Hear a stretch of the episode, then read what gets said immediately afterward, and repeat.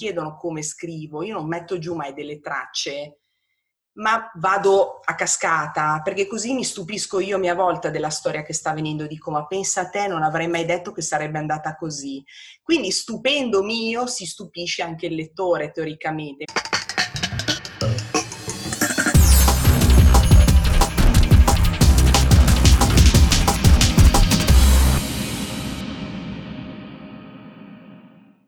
Ciao Eleonora e benvenuta.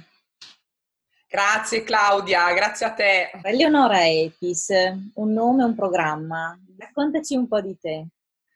Allora, cara Claudia, sono una scrittrice di noir esoterici a taglio antropologico.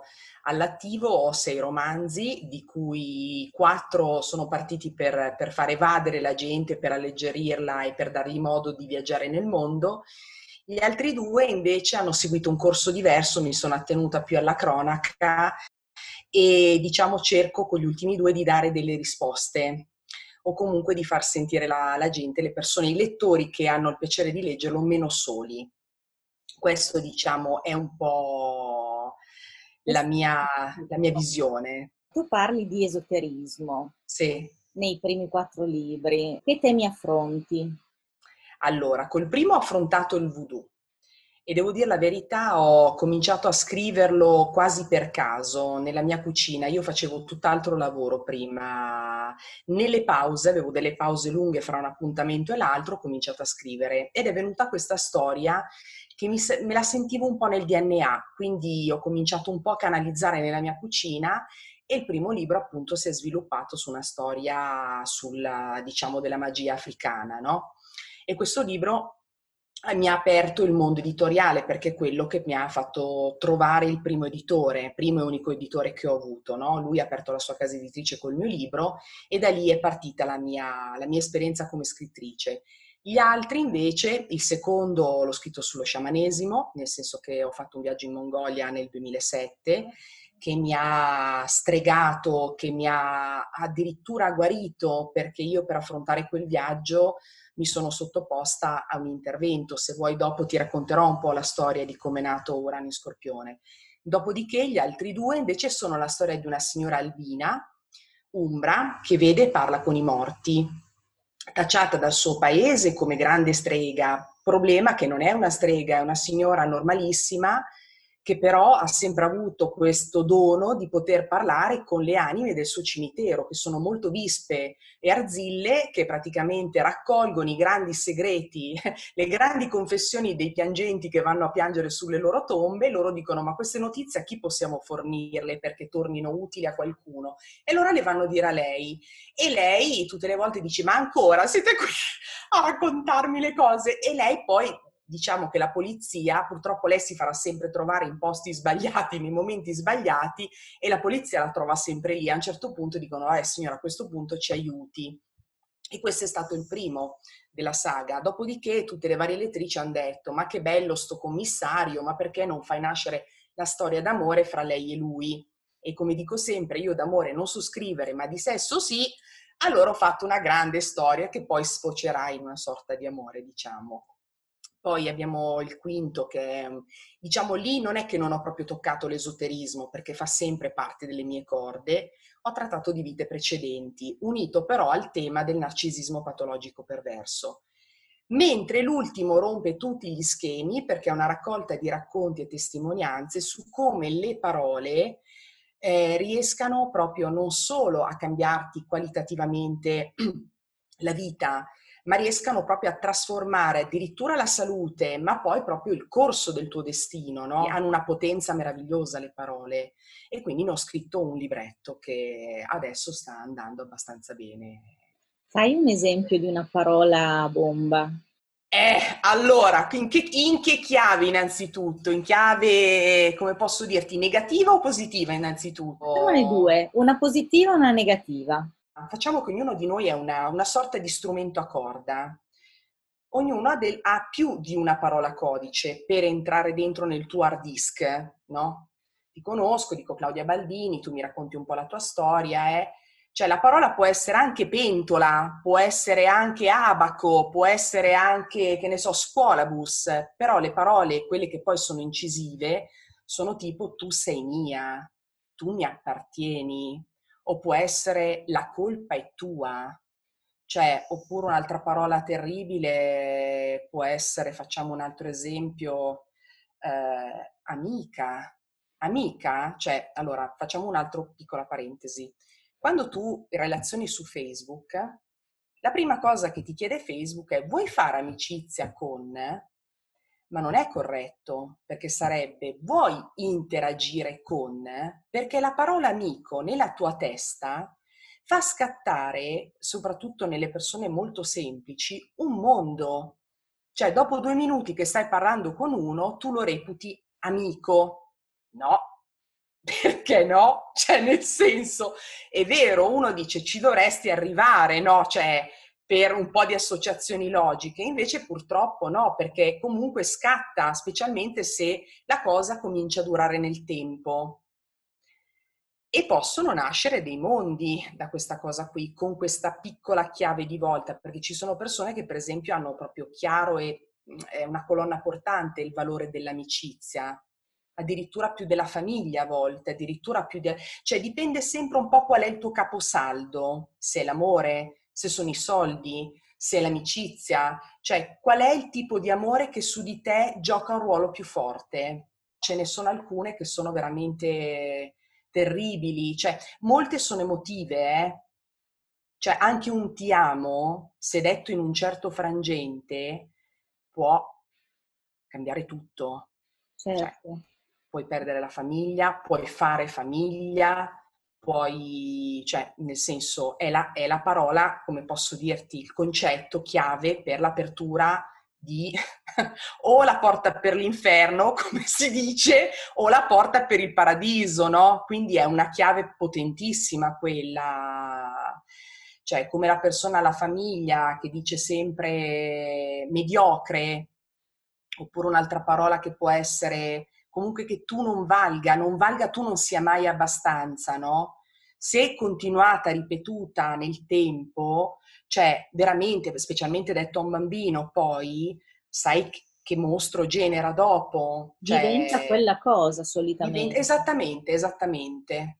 Vuoi perché il bambino vuol far comunque contento il genitore, vuoi perché il bambino non ha la capacità di respingere una bordata di quella portata e quindi alla fine cioè, o fa un lavoro pazzesco su di sé per dire no, adesso ti dimostro che non sono quello che mi stai dicendo perché voglio il tuo amore e voglio dimostrarti che tu hai messo al mondo un bambino favoloso, ok? Ma se il bambino poi ci crede, tu lo spegni, come spegni anche un adulto o una, cioè chiunque, se comincia a destrutturare una persona, denigrandola, umiliandola, cioè scartandola, quella persona di sicuro bene non starà, nei social le parole sono abusate, nel senso che spesso non vengono pesate e non viene dato il giusto valore. Sì, cadere in queste trappole, specialmente da persone molto strutturate, quelli che mi dicono a me non capiterà mai, poi sono quelle che dopo un po' mi chiamano e cominciano a piangere lacrime e sangue, perché finché uno non si trova in una determinata situazione, sai che capirà sempre molto poco. Quindi eh, è bello il fatto che uno pensi che il, lo schermo, cioè i social siano una, una cosa virtuale, ma in realtà sono comunque una piazza dove tu tutti i giorni ti palesi, dove tu tutti i giorni saluti e dove hai delle interazioni umane. Portare dal virtuale al reale non è il passo così lungo o comunque così impensato. Io devo dire la verità, in questi dieci anni e passa di, di social, tantissime persone sono sia venute qui a casa mia, sia che ci siamo incontrati. Sono stata fortunata perché la maggior parte, quello che erano in, cioè in chat o comunque sulla, sulla pagina, così erano anche dal vivo. Però è anche successo di no. E lì si apre il famoso mondo di Fragolandia, cioè che dici ok, non avevo capito niente, però anche lì bisogna passarci, perché giustamente tu dici, finché certe cose, come torno a dirti, non le sperimenti, non le, non le comprendi bene. E il libro, infatti, sul narcisismo patologico è, nasce da una storia vera, da una sì, assolutamente, reale. Sì, assolutamente sì. Nata dal web? Nata dal web, eh, col fatto che appunto ho impattato con un narciso e ho scoperto questa dinamica abbastanza strana per me, cioè nel senso che quando io comincio a interagire con una persona mi affeziono quasi sempre, penso che la, la, il rapporto, la relazione durerà non quei 5-10 minuti o quella settimana o il mese, ma più o meno che riesci a portartela, se non per anni, forse fino alla fine della tua vita, si spera, no? Sempre se sia una relazione positiva e non tossica.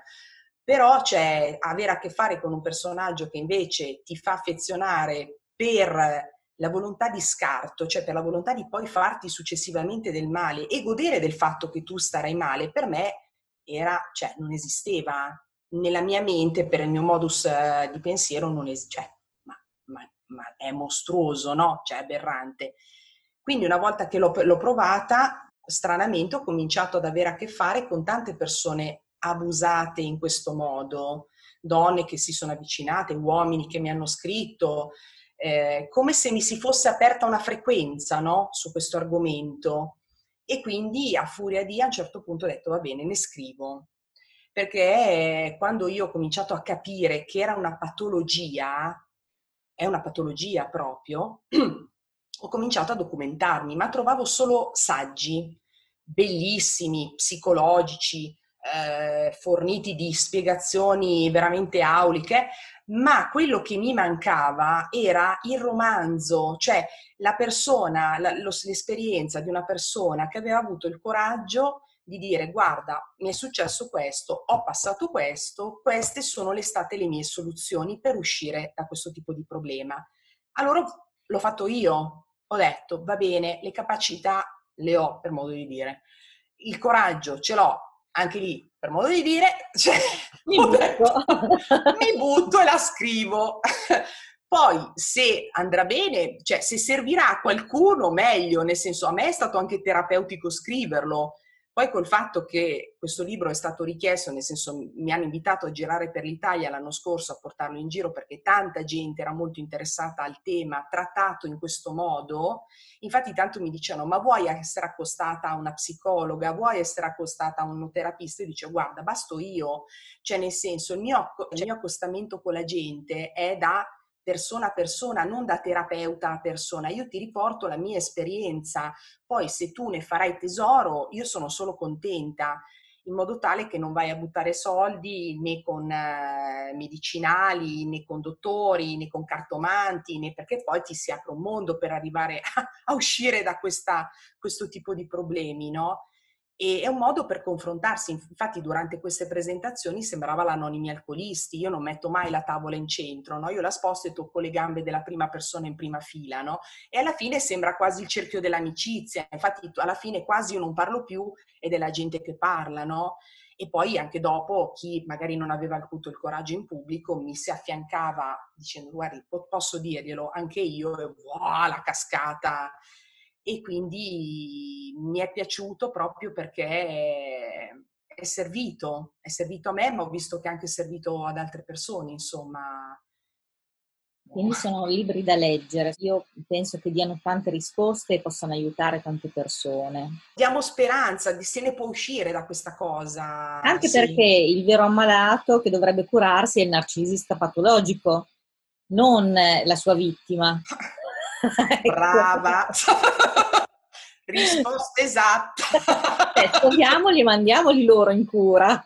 Quello che mi piace molto di come parli dei tuoi libri è perché fai capire che tu canalizzi delle storie, dei messaggi che devono arrivare al pubblico, alle persone giuste che li leggeranno. Sì, esatto. Non diciamo ti vergogni che... di dire questa cosa? No. Che tutti... Perché ormai, guarda, cioè già voi sapete che tutte le mattine io posto più o meno considerazioni o riflessioni e non vorrei farlo tutti i giorni, però c'è una cosa che tutte le volte quando a un certo punto non lo faccio mi pungola, dice no, guarda, non hai capito, devi farlo. Il tuo scopo è comunicare se non si era capito e quindi mi faccio serva di questa forza e dico va bene, vado a postare la riflessione. E, che sto facendo in questo momento e i libri un po' sono nati su questa cosa, nel senso che infatti mi chiedono come scrivo, io non metto giù mai delle tracce, ma vado a cascata, perché così mi stupisco io a mia volta della storia che sta venendo, dico ma pensa a te, non avrei mai detto che sarebbe andata così. Quindi stupendomi io si stupisce anche il lettore teoricamente, mentre se tu hai preparato tutto è come se il lettore lo vedesse il fogliettino vicino a te mentre stai dattilografando sulla tastiera, no?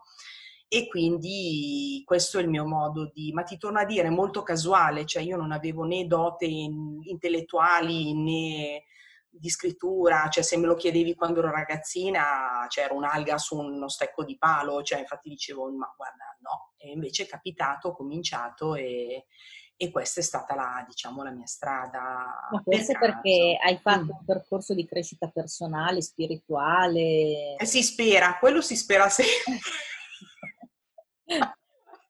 No, eh, sì, eh, sì, diciamo che ti torno a raccontare la storia di come è nato Urano. Dato che nel 2002 mi sono ammalata di endometriosi e questo è successo mentre facevo l'accademia di Shiatsu, ho cominciato tutta la terapia ormonale, no? Perché hanno prima cercato, prima di evitarmi il tavolo operatorio, mi sono bombata di ormoni e infatti poi lì ho preso un peso specifico pazzesco, no?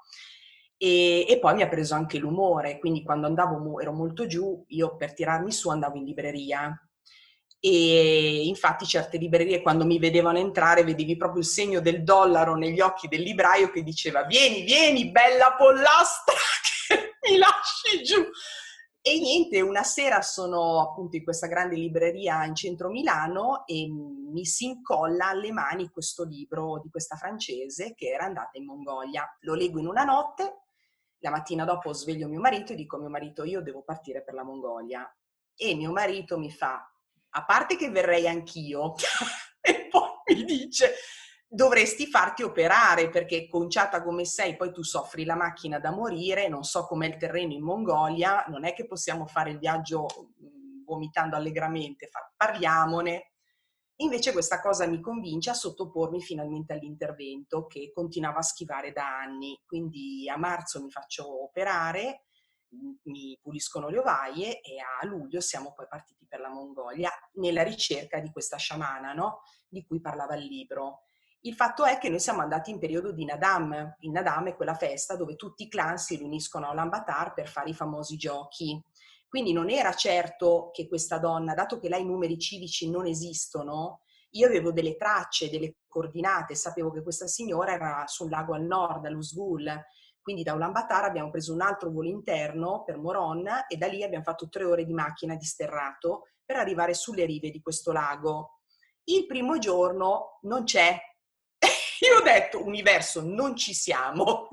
Non è che io sono venuta qui così e comincio anche un po' a preoccuparmi perché io credo molto nei segnali dell'universo, no? E per fortuna il mio autista, che era un'anima pia, mi ha detto signora c'è un'ultima possibilità, però dobbiamo andare avanti e superare uno sperone. Supera sti boschi, supera sto sperone e lei c'è. Lei è l'ultima capanni, cioè l'ultimo TP era il suo. Quindi quando scendo dalla jeep, praticamente lei esce dalla tenda, praticamente ci siamo abbracciate e abbiamo quasi limonato. Io, io, non ero contenta, infatti c'erano tutti che mi dicevano, vedi che l'abbiamo incontrata? E io dicevo, ma state zitti che fino a ieri mi davate della cretina che E quindi la sera lei mi ha detto, vieni, farò questo rito serale e farò anche un rito, stranamente, il giorno dopo, l'unico diurno della, del ciclo mongolo di sciamanico, no? E quindi mi sono beccata la sera e il giorno dopo nel bosco. Bellissimo. Cosa abbiamo visto, cosa abbiamo sentito, vedere oltre il tamburo, cioè poi anche quello che ci ha detto lei, cose che poi si sono avverate. E è stato bello, è stato molto bello e questo mi ha permesso poi di scrivere Urano in Scorpione, che è quello che mi ha lanciato sul web eh, successivamente. Si trovano in librerie i tuoi libri? Magari, no, sono su Amazon, se no li spedisco direttamente io. Allora io li voglio tuoi e autografati. Tutti Con dedica altri... chilometrica, esatto. Tutti gli altri su Amazon, esatto, oppure direttamente da Eleonora. Esattamente. Grazie, Grazie a voi. Grazie.